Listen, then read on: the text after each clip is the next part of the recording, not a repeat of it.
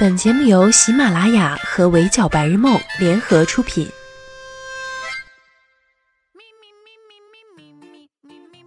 闹钟只能叫你起床，我负责叫醒梦想。Hello，大家好，欢迎收听本期的 Madam 神侃娱乐圈，我是 Madam 宁九。以前的我啊，觉得靳东是大家快乐的源泉，但是前两天 Madam 发现自己错了。我们靳东哥哥根本就是娱乐圈的一股快乐喷泉呀！为什么这么讲呢？接下来就让我们一起见证靳东的大约一百次人设崩塌。最近的一次是本月二十四日，霜降杰西大使靳东先生准时上线，发了条微博，确认过内容是我们熟悉的靳东没错了。这微博一如既往的节气相关，一如既往的引经据典。一如既往的发繁体字，以及一如既往的又被网友发现了 bug。微博中引用了“枯草霜花白，寒窗月新影”这两句诗，乍看之下来自陆游的《霜月》，但是 Madam 仔细一看，不对呀，原诗中明明是“月影新”，到了靳东这儿，怎么就成了“月新影”了？Madam 猜想啊，大概是靳东在查找资料的时候，直接参考了光明网这篇关于霜降的文章，没想到原文中的诗句引用错误，误导了靳东。其实，如果靳东什么都不说，悄悄编辑一下微博，假装无事发生，这事儿啊，大概也就到此为止了。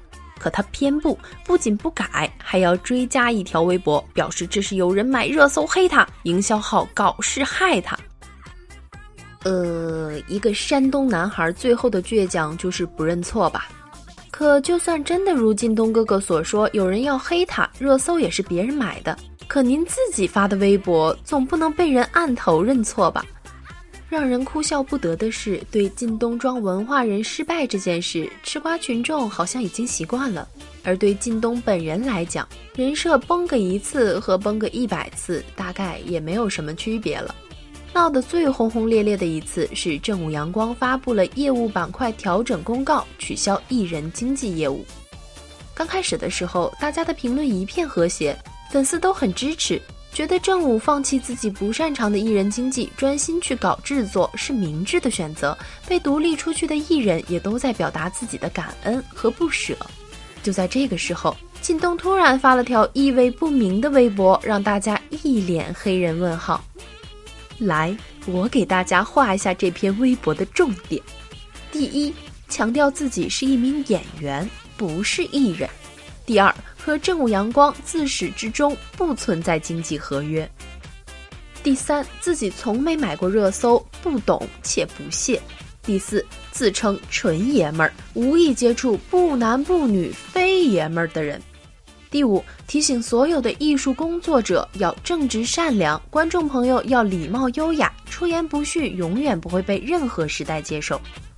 很多人思靳东急于和正午撇清关系，这点 Madam 倒是觉得无所谓。虽然资料显示靳东确实是至少曾经是正午的艺人，但毕竟人家也有自己的工作室，想让网友不要混淆也无可厚非。让 Madam 真正无法接受的呀，是靳东这番话指向不明、自相矛盾，一反他此前文化人的做派。先强调自己是演员，不是艺人，可演员本身不就是艺人中的一个分类吗？这有什么好计较的？还有告诫别人要正直善良，要礼貌优雅，可前面自己频繁提到纯爷们儿、不男不女、非爷们儿，又算怎么回事呢？眼看事情发酵越来越大。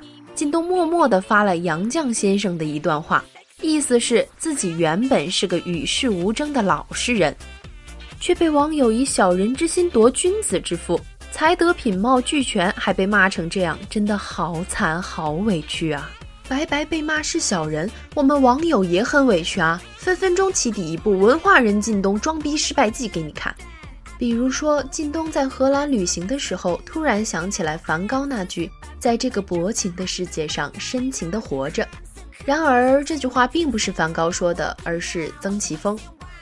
比如说，在接受采访的时候，靳东表示自己为了拍好外科医生，会在睡前看很多专业的书，如果涉及到了数学知识，还会看一些诺贝尔数学奖得主的作品。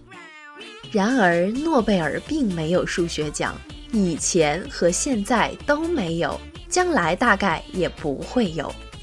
比如靳东发微博感叹：高考状元里，农学、医学、军事学选择率均为零，然而却被中国青年报调侃：清华、北大的医学专业都是线下招生的，状元当然不会选择。不了解情况，不要乱评论哟。还有微博文案里数不清的小错误，比如把矛盾文学奖写成茅盾文学奖，就是没有草字头的那个呀；自创一个繁体字里并没有的古人云，以及写错草木萌动的动字等等。在发现了这么多装文化人失败的现场后，大家还发现靳东在接受媒体的采访时留下多次打脸证据。比如他说过自己最不会摆 pose，然而被大家发现在机场摆拍读书；比如他给大家推荐自己最爱读的西点军校出的《没有任何借口》，然而被大家扒出这是本伪书；比如他跟记者说自己的微博不发广告，然而被粉丝发现他的微博里也有推广。比如记者讲靳东大器晚成，但他不这样认为，表示自己作为一个四十岁以内的演员，已经拿遍了国内跟戏剧有关的奖项。试问下一代的演员还有几个能做到呢？那么我们来看看，靳东拿过最有说服力的奖是二零一二年获得的中国话剧金狮奖。可是，在国内的戏剧奖中，中国戏剧文学奖、曹禺戏剧文学奖。中国戏剧梅花奖是最权威的奖项，而靳东说自己拿遍了戏剧有关的奖项这件事儿，呃，确实有点夸张哈。更要命的是，与真文化人李健同框做讲座时，靳东还一不小心把自己的情商低和不够谦虚暴露了出来。靳东说到自己成名不易，曾为生计操劳奔波，做过很多不同于演员的工作时，李健表示：“那你这经历和黄渤有点像啊。”黄渤做错了什么？我们黄渤也是有整容派演技的代表啊！这还没完，在他俩后续关于母校的谈话里，靳东多次狼言狼语，李健则三番五次的救场未遂。他们的讲座是在人大办的，而靳东的母校是中央戏剧学院。明明前一句还说要给大家介绍一下自己的母校呢，后一句就开始夸人大的同学比自己的学弟学妹真诚。李健打断他，开玩笑说他这么讲会得罪人的，并且说人大和中戏的学生都很真诚，估计也就是戴框架眼镜和戴隐形眼镜的区别。靳东肯定不能因为跟李健兄聊个天就得罪母校呀，那肯定还是我们中戏比较好呀。喂喂喂喂喂，拜托靳东哥哥看看台下，那坐的可都是人大的学子啊。于是李健再次救场，问他那是伙食比较好吧？靳东无比认真且开心地举例，说自己经纪人就是人大毕业的，结果给自己当了经纪人，还表达了一番对人大同学的羡慕，因为他们不像中戏有明确的专业指向。